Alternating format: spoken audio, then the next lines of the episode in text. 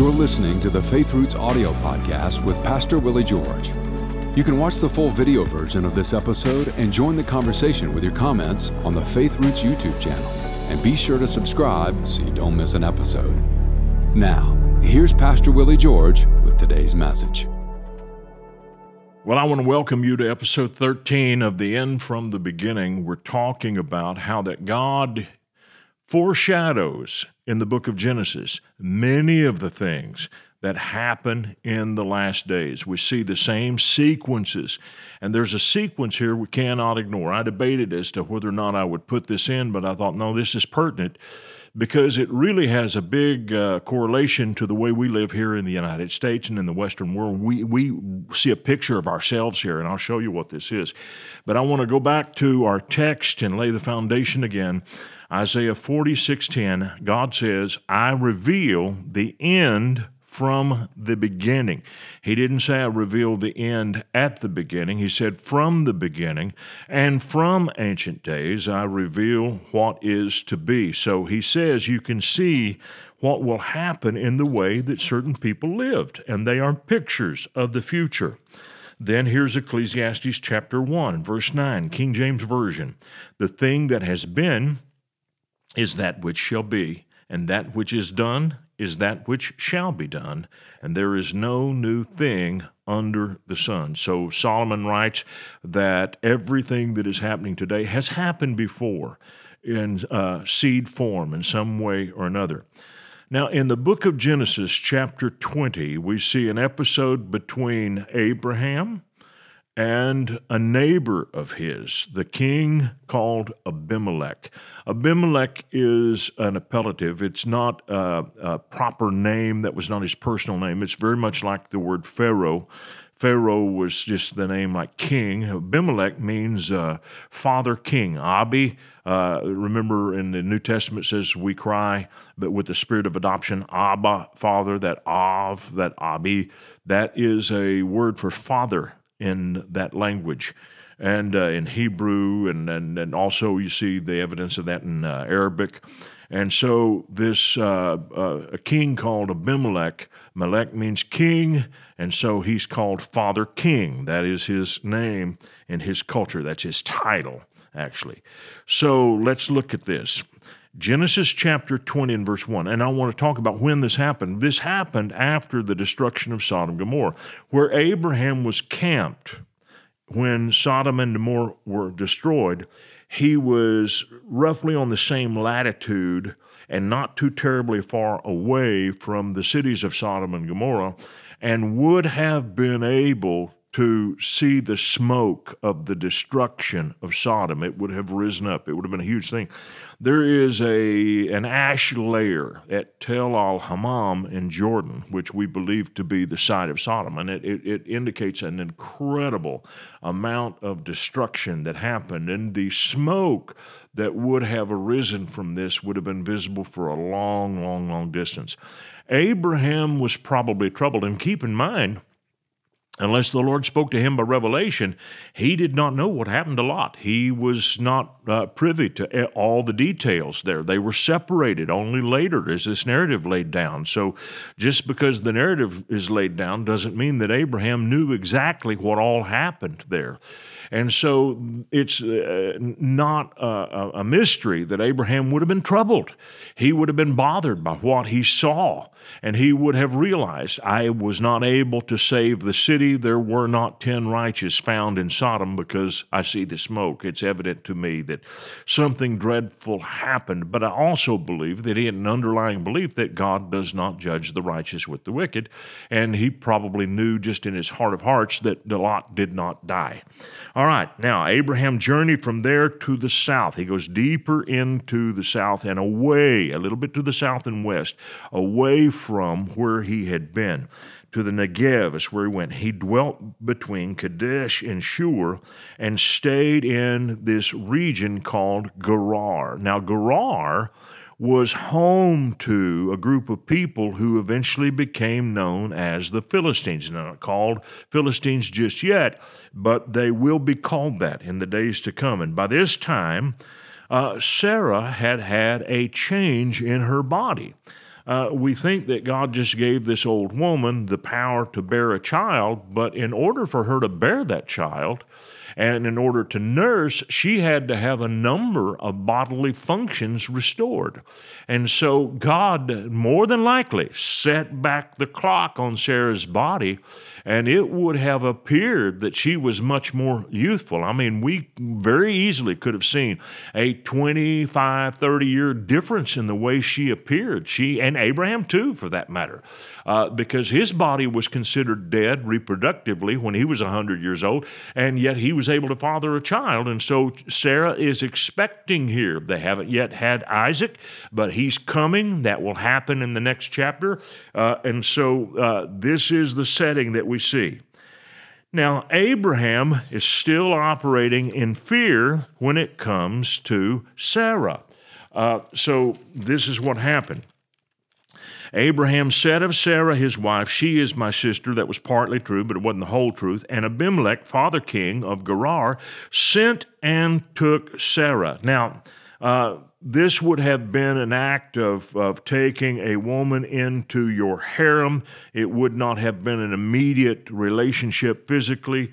Uh, he didn't know Sarah carnally. That had not happened.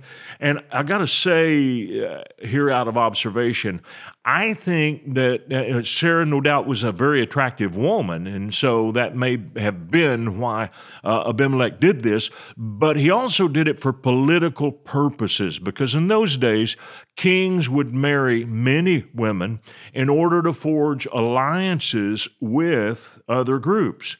Now, when I did my series on the blood covenant, I told the story uh, that I learned about when I was a very young man, when our pastor preached on the blood covenant, and he talked about the power of that covenant and how marriages often influenced uh, how two tribes got along. And there was an article that appeared in our newspaper, and it concerned a story of what happened in Indonesia. There was an American sociologist, a scientist of some kind or another, studying in Indonesia.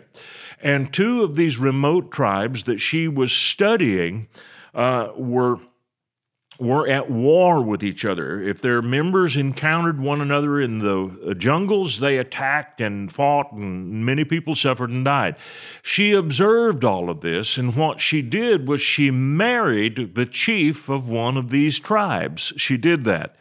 Then she went over to the other tribe and she cut the covenant. She did a covenant ceremony with this tribe where they offered sacrifices, she made pledges and so forth, and she was empowered to do this now because she's the wife of the chief. You know what it did? It stopped the war. There was no more fighting. That's how much power there was in this marriage. Well, we see the same thing going on right here. This is Abimelech wanting to seal a deal with Abraham uh, by going after his sister because he fears Abraham. Abraham, and he wants uh, Abraham to be his friend, not his enemy, and so that's why he takes Sarah. And so uh, this is uh, an indication of the blood covenant. Very fascinating thing here. And so he took her into his uh, harem in order to uh, ex- expedite uh, political uh, uh, success. All right, God appeared to him in a dream and gave him a stern warning. Now let's look at this. But God came to Abimelech in a dream by night and said to him, Indeed, you are a dead man, because the woman you have taken is a man's wife. But Abimelech had not come nearer, and he said, Lord, will you slay a righteous nation also? Did he not say to me, She is my sister? And she even herself said, He is my brother. In the integrity of my heart and the innocence of my hands have I done this. And God said to him in a dream, Yes, I know that you did this in the integrity of your heart. For I also withheld you from sinning against me, therefore I did not let you touch her. Now, here's what's going on God dealt with Abimelech because he says here to God, God, I have done this in the integrity of my heart. God did not question that. God didn't say, How dare you declare yourself righteous before me? God actually acknowledged Abimelech's righteous behavior in this. Abimelech was a God-fearer. Now, there's something I want you to see in all of this. This is the second time that this happened in Abraham's life. It happened the first time back in Genesis 12, 13, when he went down to Egypt and he told the Pharaoh that Sarah was his sister. In those days, she was called Sarai. And, uh, and, but God did act on Abraham's part in Egypt, but he didn't appear to the Pharaoh. Why? Because Pharaoh was not a God fearing man and Pharaoh probably would not have responded to God's warnings and his personal word. The thing that Pharaoh responded to was a judgment that came on the house of Egypt, and that shook them up. But there was no vision of God to the Pharaoh. But yet, here, there is a vision where God appears to the king, and it's because he was a righteous man. He was a God fearing man. Now, that speaks volumes to me because it says that God does not just knock on the door of any human being. God deals with people because of an openness that there will be in him. When Jesus appeared to Saul of Tarsus on the road to Damascus, he said to him, Saul, why are you persecuting me? Is it hard for you to kick against the pricks? Meaning that at some point, in Saul's life, probably just a few weeks before, and I believe it was because of the death and martyrdom of Stephen, Stephen's witness, his words, his behavior, the attitude that he had, the calmness with which he went to his martyrdom, I, that had to have a huge impact on Saul. And Jesus said, Is it hard for you to kick against the pricks? In other words, Saul was already troubled he was already having twangs of conscience when Jesus appeared to him on the road to Damascus. And you can read about that in the book of Acts. Uh, chapter 9 is where that happens. And so uh, there seems to be something here of a spiritual law that God does not speak to people who have no relationship with him, but he does speak to people who do have a relationship with him. And appearing, uh, it appears here that Abimelech had a, a, a, an honor for God. He worshiped the same God. And we sometimes read into these stories that uh, all of these people were heathen, and we think that they all were. In the beginning, many of them had a knowledge of God. God said about the neighbors of Abraham, the Amorites, I'm not going to give you their land just yet, for their iniquity is not full. Now, later on, they became terribly wicked, but it took about 400 years for that wickedness to manifest. And when the manifest uh, wickedness reached its zenith, then God said, Now I'll judge them. But it would have been unfair. They were Abraham's partners in rescuing Lot, they went to fight with him. so, we see that God is just in all of his dealings. So, Abimelech pleaded innocence, which God did acknowledge. Now, in Genesis 20 and verse 7, we read a, an amazing verse. He says, Now therefore restore the man's wife, for he is a prophet, and he will pray for you, and you shall live. But if you do not restore her, know that you shall surely die, you and all who are yours. So even though Abimelech had done some things in his righteousness, he was still being held to what we would call the Abrahamic standard. And whether you want to realize it or acknowledge it or not, the Abrahamic standard is still in place today. And here it is Genesis 12 3. I will bless those who bless you, and I will curse him who curses you. That's what God said to Abraham. And you see God doing this even when Abraham failed. It worked whether Abraham was fully cooperative and fully in faith or not. God dealt with Abimelech here, even when Abraham had been cowardly because he had made this promise to Abraham I'll bless him who blesses you, I'll curse him who curses you. That's the Abrahamic standard. And we still see it today. We see nations that curse uh, Abraham's seed and that fight against Abraham's seed. They pay a price for that. They suffer for that. Doesn't, and here we are 2,000 years after the time of Christ, and this is still 4,000 years since God uttered these words to Abraham, and it's still very much in effect. So, what happened is Abraham prayed for Abimelech. Verse 17 So Abraham prayed to God. God healed Abimelech, his wife, and his female servants, and then they bore children. So God shut up their wombs. This is very telling the judgment that came is a picture of what the real issue was. The real issue was a threat against Isaac because Sarah is carrying Isaac in her womb. She's not showing yet, but she's conceived the baby. And the future of Abraham's people is at stake. So, what does God do? He responds in kind and deals with the children of Abimelech because Abimelech has threatened the children of Abraham. And so that is a picture of what happens to people who fight against the, the continuation of the children of Israel. Make no mistake about it, even if you're in the church, if you become an Israel hater and stand against what God is doing with the seed of Abraham, Isaac, and Jacob, and even though they're the natural seed, God has made a promise to them that He intends to fulfill and keep, and you cannot afford to be on the wrong side of that promise. We'll pick up here in just a little bit. See you then.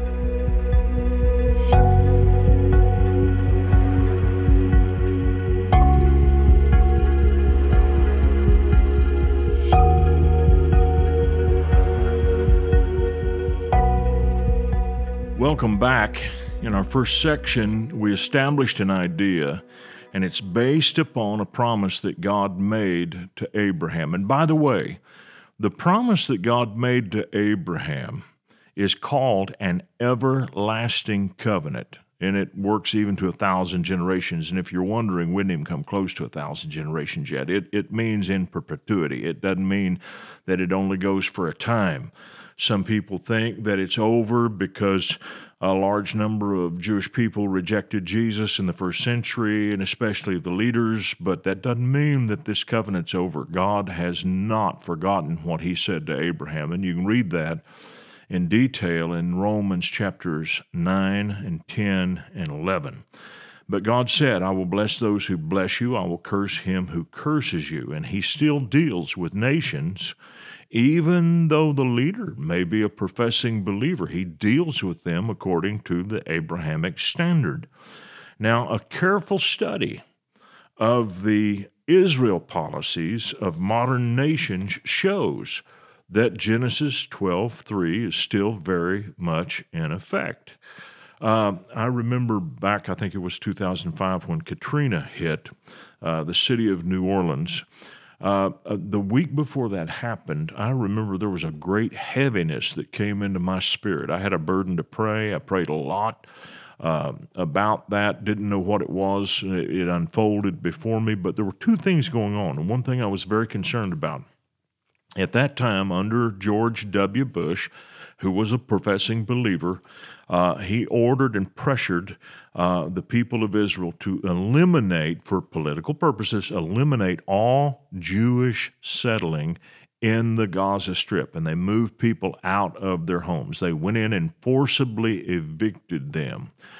While this eviction was taking place, literally the same time, and Ariel Sharon uh, was pressured into this. He knew better than to do this. He'd resisted it for many years, but he gave in to this. And he, not long after this, had a stroke. And every Israeli prime minister who gives in to this pressure from the Western nations, and particularly the United States, when it happens, they suffer for it. Uh, Yitzhak Rabin made a covenant with uh, Yasser Arafat in 1993, in uh, the fall of the year, with uh, Bill Clinton uh, presiding in the White House lawn. And not long after that, uh, he was assassinated. He was not blessed for the deal that he made to give up the land. Here's why the land of Israel is not Israel's, it's God's. God said, This is my land, and I've given it to you to use, and they have no right to give it up. And God supernaturally delivered it into their hands And if he did that, then it's not theirs to turn and give away at any time just because someone wants them to do it. And even if it is a so called God fearing U.S. president or God fearing British prime minister, doesn't matter. Um, during that weekend that these Jewish settlers were evicted from Gaza, thousands of people in New Orleans lost their homes. They were evicted at the same time by a flood.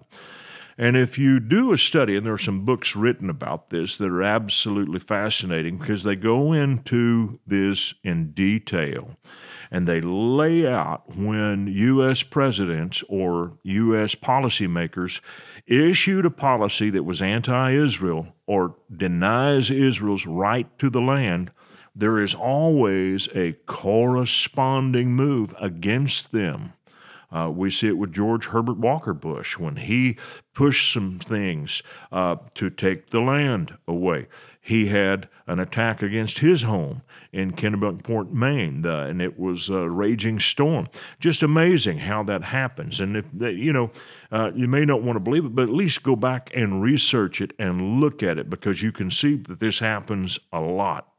So the story of Abimelech demonstrates how that even a God fearing nation can threaten God's plan for Israel. What he was doing with Sarah was threatening the birth of Isaac and where Isaac would be raised, and he did it in ignorance. And a lot of times our leaders do it in ignorance, and that's why we need to pray for our leaders. I'm not saying they're always evil people, if they purposely do these things. Sometimes they're absolutely deceived, or they give in to political pressure because there are a lot of people pushing them. Listen to me compromise when righteousness is involved, never leads to good policy. I want to say that again. Compromise, when righteousness is involved, never leads to good policy. Never does. All right. So we see that when nations did this, they paid the price for it. Uh, Great Britain made a uh, declaration during World War I that they would give all of what is today Israel and all of what is today the nation of Jordan. They would give it to the Jewish people for a homeland under the Balfour Declaration. As soon as the war cooled off, Britain changed its policies. They were largely influenced by Major T.E. Lawrence, Lawrence of Arabia. He was very, very pro Arab, very, very anti Israel. And the British government throughout the 20s, 30s, and up until World War II, they, they moved against the very thing they had promised to do and they restricted Jewish immigration into what was then called Palestine. They kept people from coming in. There were actually uh, boats full of refugees, Jewish people who had escaped Hitler's gas chambers. They had gotten out of Europe and they were refused entry into the land that God said was theirs. And, and listen, uh, Britain was an amazing power before World War II. After World War II, we witnessed it. We saw it that they began to lose the empire that they once had. They gave independence to all of the different colonies in Africa, Asia, South America, all over the world. They lost influence. They are not the empire they were a hundred years ago. And a lot of it had to do with their policies, even though they may have had some God fearing leaders. This works uh, in Abraham's favor whether the person who is making the decision is a God fearing person or not, because even a God fearing person can have a wrong policy. Now, this spiritual law is still set in motion because Jesus Christ Himself warned that the Abrahamic standard will determine the future of nations, even in the future. And this is a prophecy of the tribulation period. Jesus is talking about this in Matthew's Gospel, chapter 25. And this is verse 31. This is a lengthy narrative. I'm going to read this and I'll break in and comment here and there. But it starts with verse 31 When the Son of Man comes in his glory, and all the holy angels with him. Then he will sit on the throne of his glory. That is the second coming of Christ. That's not the rapture of the church. The rapture of church would have happened before then. He said, Then all the nations will be gathered before him. This is at the beginning of his 1,000 year reign, the millennial reign. All the nations will be gathered before him, and he will separate them one from another, as a shepherd divides his sheep from the goats. And he will set the sheep on his right hand, but the goats on the left. Then the king will say to those on his right hand, Come, you blessed of my Father, inherit the kingdom prepared for you from the foundation of the world. In other words, God has prepared this from the very earliest days, from the foundation of the world. This standard, the Abrahamic standard, God knew He was going to do this when He created the world. So it is an eternal thing. It's not just something that happened when God spoke to Abraham in Genesis 12:3. Even before then, it was set in God's mind he would do this, and it's still very much set in his mind. And this is what Christ said For I was hungry, and you gave me food. I was thirsty, and you gave me drink. I was a stranger, and you took me in. I was naked, and you clothed me. I was sick, and you visited me. I was in prison, and you came to me. Then the righteous will answer him, saying, Lord, when did we see you hungry and feed you, or thirsty and give you drink? When did we see you a stranger and take you in, or naked and clothe you? Or when did we see you sick or in prison and come to you? And the king will answer and say to them, Assuredly I say to you, inasmuch as you did it to one of the least of these, my brothers, you did it to me. Stop. Now, this is incredibly important. This is not about personal salvation, being born again. Those of us who are born again are born again because we put faith in what Christ did for us on the cross. This is a righteous opportunity to live physically in the millennial reign of Christ. And no doubt these nations will have great faith in Christ as they begin this journey. But their righteousness is very much like the righteousness of Abimelech. Abimelech was a righteous king, he was an honorable king. And he didn't have all of the covenant blessings of Abraham, but nor was he completely condemned. He was righteousness as far as he knew. And these are nations that in the future will honor the children of Israel. Jesus said, You did this to the least of my brothers. And he gives one, two, three, four, five, six different things. Let me read it. I was hungry, you gave me food. That's one. I was thirsty, you gave me drink. Two. I was a stranger, you took me in. Three. I was naked, you clothed me. Uh, I was sick and you visited me. I was in prison, you came to me. Those are six things. In the scriptures, six would always be associated with something that a man does. These are the good deeds. It's not the number seven. Seven's associated with God and his salvation, but six is associated with man. They did six good deeds, and because of the good things that they did, they're going to be rewarded for those good things. Now, this is not personal salvation, this is a blessing for blessing Israel. And there will be nations in the tribulation period that will do that. Now, let me keep reading. All right, the king will answer and say to them, Assuredly I say to you, inasmuch as you did it to one of the least of these my brethren, you did it to me. Verse 41. Then he will also say to those on the left hand, Depart from me, you cursed, into the everlasting fire prepared for the devil and his angels. For I was hungry, you gave me no food. I was thirsty, you gave me no drink. I was a stranger, you did not take me in. Naked, you did not clothe me. Sick and in prison, and you did not visit me. Then they will answer and they will say, Lord, when did we see you hungry or thirsty or a stranger or sick or in prison and did not minister to you? Then he will answer them and say, Assuredly I say to you, inasmuch as you did not do it to one of the least of these, you did not do it to me. And these will go away into everlasting punishment, but the righteous into eternal life. So these nations will not even be allowed to continue because of how they treated the Jewish people during this time of their great calamity and the tribulation.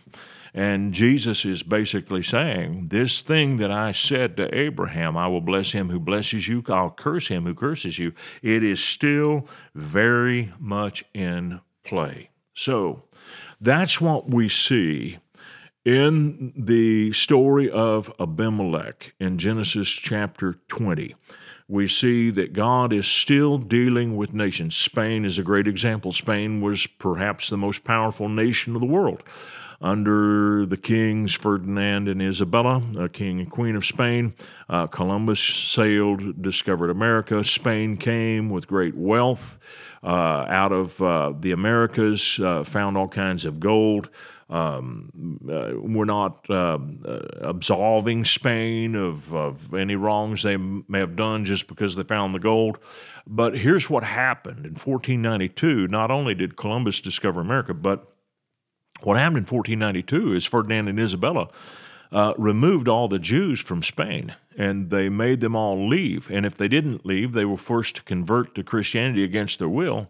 And uh, they did this thing called the Inquisition, where the Catholic Church was uh, very corrupted in those days in Spain. And they went after people and forced them into conversions. They tortured people. And that's not God. And uh, they, they, they, they were horrible. And God judged Spain not long after this. It didn't happen immediately. And, and that's, that's the way righteousness is. Righteousness does not always reward you immediately, and a lack of righteousness does not always reward you uh, uh, instantly. Uh, it is something that takes time.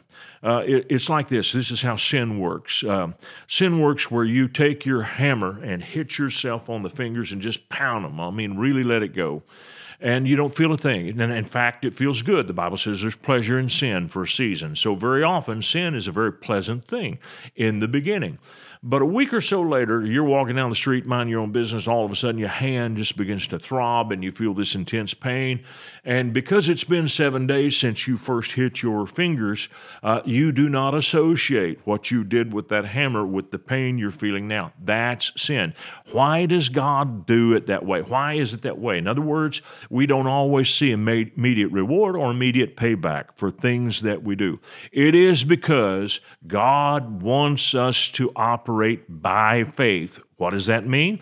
He wants us to believe His word before we can see it.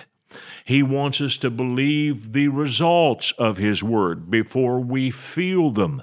That is the principle of faith. It is something that God does in people, and He judges nations by this. So it's possible that a nation could do something horrible to the nation of Israel, to the Jewish people, and not immediately suffer, but they do always come around to the standard of suffering that God shows in Scripture. It's all the time I have for this particular section, but we're not done. We'll be back in just a little bit. See you then.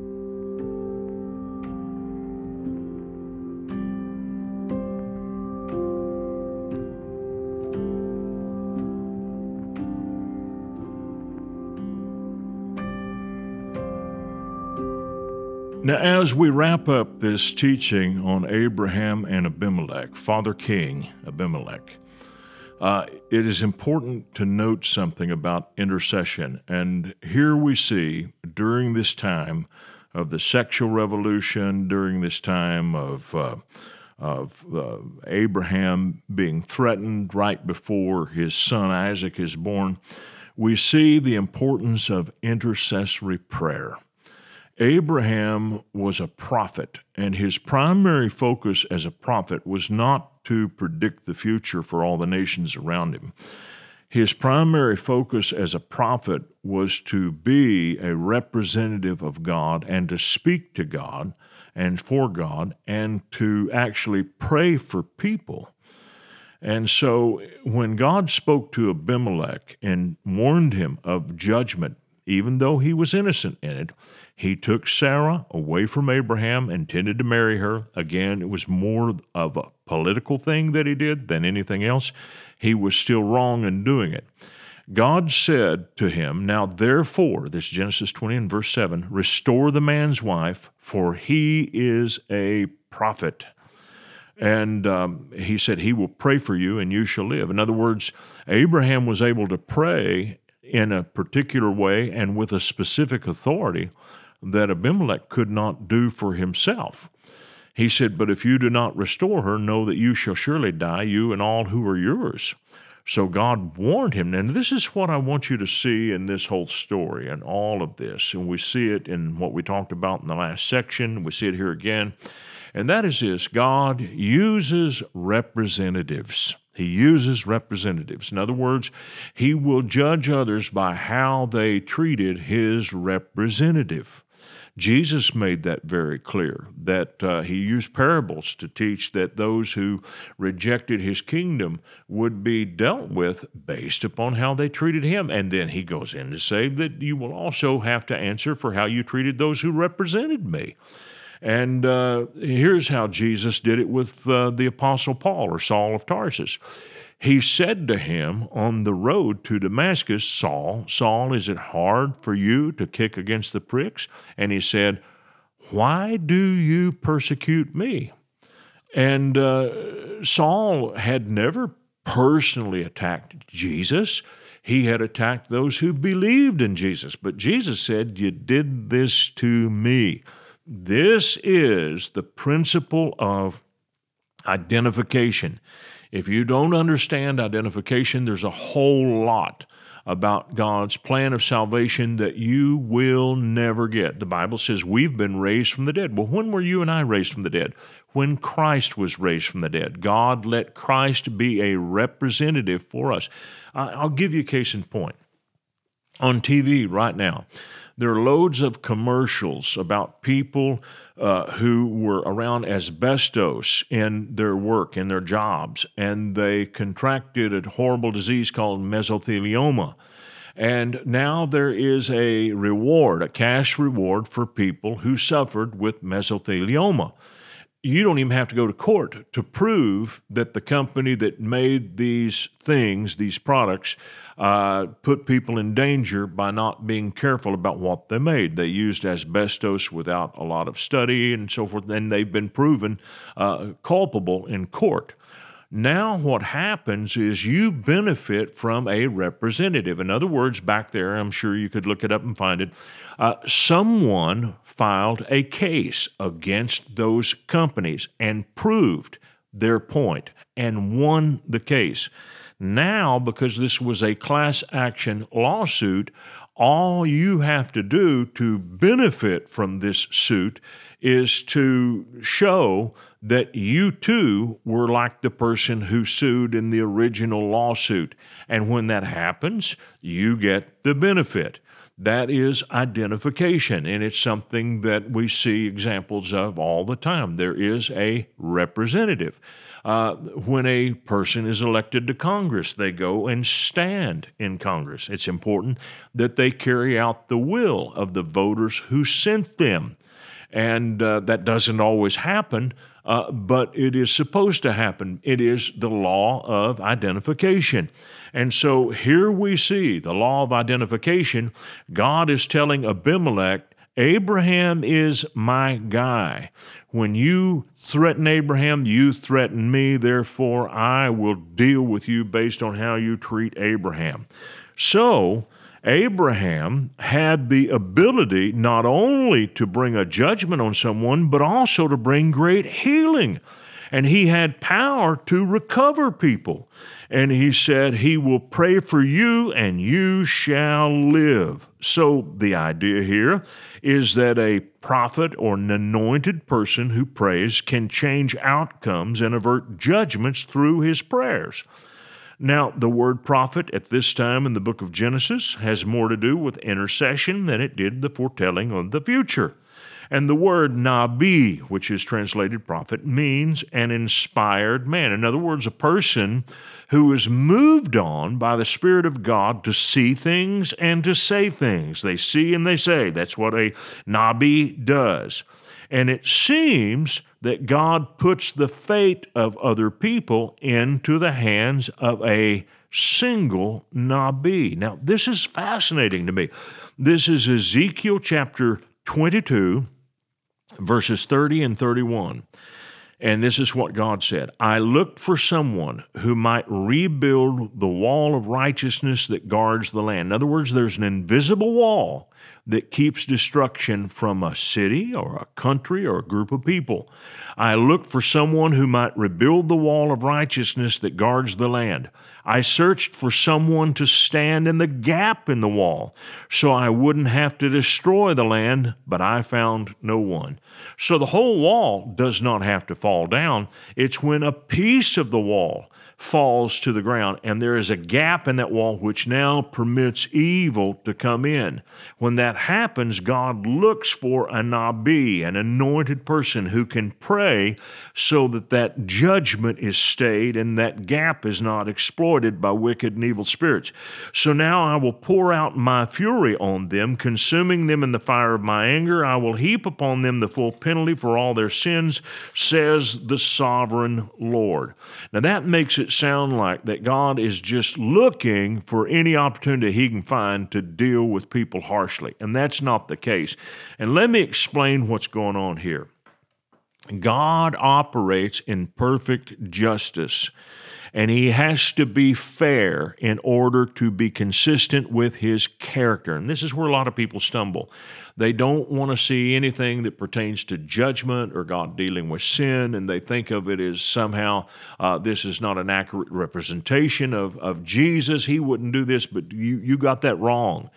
Uh, Jesus will deal with people in judgment. It, he didn't do it in his first coming, but he's going to do it in his second. But here's why if God does not punish the sins of man, then he will have to stand accused forever for dealing with the sins of Satan, the one third of the angels who sinned with him, and the other wicked people of all history. Since God is just and fair, he has to punish sin wherever it is. The good news is he has a different standard for man than he does for Satan. Satan has no hope because he sinned without temptation, and he and his angels purposely sinned. They were not provoked or enticed in it. And what this means is they are incapable of changing their minds. That's why there is no redemption for the devil, no redemption for fallen angels, no redemption because even if they were forgiven, they would never repent or change. The reason that forgiveness is open to mankind is because men have a hope of changing. And not all will, but many do. Because there is a hope of changing, God has an avenue of redemption. But that avenue of redemption is still tied to judgment. Your judgment my judgment fell on Jesus Christ. He is our representative. He is a representative of the human race. He stepped up and said, I will be punished for all the sins of mankind. This is why God allowed the world to fall out of favor with him through the sin of Adam, which was one sin. That's pretty harsh, don't you think? That he sins one time and he loses everything. But there's a reason why God did it on that level. He did it on that level so that it would take only the obedience of one to get it all back. And so Christ, as a single representative, the single one, is able to bring back our salvation and complete acceptance and forgiveness. And it doesn't mean that God doesn't care about sins. He does. He hates it. He's a holy God. He can't tolerate it. But because He was willing to lay that judgment on His own Son, that we have opportunity to be completely forgiven as though we never sinned. Now, let's go back to the story of Abraham and Abimelech here. Understand the mood and the mindset that Abraham is in when he moves into Gerar, away from where he had been, where he had seen the smoke column, where he knew that Sodom had been destroyed. He must have felt like a failure. God had appeared to Abraham and had given him an opportunity to pray for Sodom. He did pray for Sodom. And he made intercession six times. And six is the number of a man, it's a number of a man who comes up short. Abraham could have perhaps gotten a reprieve for Sodom had he go down to, gone down to four righteous, but he didn't do that. There weren't, uh, eh, eh, you know, there weren't ten righteous, and so the judge, the city was destroyed. So when Abraham moves away from Sodom as an intercessor, he may be feeling like a failure. But what I want you to see is now that Abimelech has sinned against God, even ignorantly, God lets Abraham stand in the gap once again to be an intercessor for uh, Abimelech. So, every nation has a tipping point where their sins become so great that judgment must be poured out. And the bowl is tipped because it gets filled up with sins, and God tips the bowl and He lets the effect of those sins happen. If we're not careful, we grieve over people that we could not save. Abraham could not save Sodom. What if he'd spent the rest of his life grieving over, I couldn't save Sodom, I couldn't save Sodom? Well, that was on Sodom. That's not on you, Abraham. But now he comes to Abimelech, and Abimelech is a country and a nation that he does save. And by the way, the people of Abimelech become the Philistines. And it's interesting that even though they turned and became an enemy of Israel, they were still there because God had made a, or Abraham made a covenant with Abimelech later. We read about it later where he and Abimelech made a covenant and, and they were not driven out. God didn't say, I'm giving you the land of the Philistines. He didn't say that. God said, I'm going to give you the land of the Canaanites and the Amorites and all the other ites, but not the Philistines. It is because of the covenant that God saw and witnessed between Abraham and Abimelech that happened later on. Now, when you grieve over one that you could not save, you will miss the opportunity to save the one who can be saved. And that's what we see in the story of Samuel. Samuel grieved so much over the depravity of King Saul and the loss of King Saul that he almost missed what God wanted to do through David. Listen to 1 Samuel 16:1. Now the Lord said to Samuel, How long will you mourn for Saul, seeing I have rejected him from reigning over Israel? Fill your horn with oil and go. I am sending you to Jesse the Bethlehemite, for I have provided myself a king from among his sons. What a great lesson. Now, this is what I want you to take away from everything we've talked about in all 13 of these lessons. As a follower of Jesus Christ, as a Holy Spirit anointed follower of Christ, you too are a Nabi. You don't have to be a specially called office holder intercessor. Any believer in Christ can be an intercessor. And during these times when we see wickedness in our midst and we see people doing things that are um, disgusting and evil and, and things that deserve judgment. It is important that we learn to pray for these people. Some of them you will be able to save, some of them you'll be able to see God work. Don't give up. Don't throw in the towel. Don't say there's no hope. You, you, listen to me. We are surrounded by people all over our culture who do have hope who came to faith in Christ that many years ago they would have been lost, but someone prayed. And those prayers are never cast away. Tell you a little story and then I'm going to close. I think it was about 1981. I was coming home from a meeting that I did in Missouri. I was driving in southwest Missouri on my way back to Tulsa. And as I neared the city of Carthage, I thought about my grandfather. That was where he was raised and had family members still there. And I just happened to think about it. That's interesting that I'm passing through where my grandfather grew up. I had not been in that city, hadn't uh, had any dealings there, but I heard something in my spirit and it got stronger and stronger. I could hear a woman's voice, and she was saying, Lord, I pray that all of my children would be saved. Lord, I pray that all of my children would be saved. I understood eventually this is my great grandmother and her prayers, even though she died in 1948, and this is 1981 and 80, 81, 82, somewhere in there, my prayers were still very real. You know what I did? I pulled into Carthage and I got to the phone book and I looked up where my great uncle, my grandfather's brother, lived. My grandfather had passed on to be with the Lord. But I found his brother who was not walking with God, knocked on his door, met with him, talked with him, prayed with him outside his home there in Carthage, Missouri, back there in the early 1980s. And I had opportunity to affect three of my grandfather's brothers uh, because of those prayers. Those prayers do not die. God hears those prayers, remembers those prayers. You have a lot more authority than you think. You could stand in the office of a Nabi. That doesn't mean you foretell all the future, but you can have an impact on the future by your prayers of intercession. And don't ever forget that. Thank you for being with me in this series. We'll have another one coming up very soon. I hope you'll follow me then. See ya.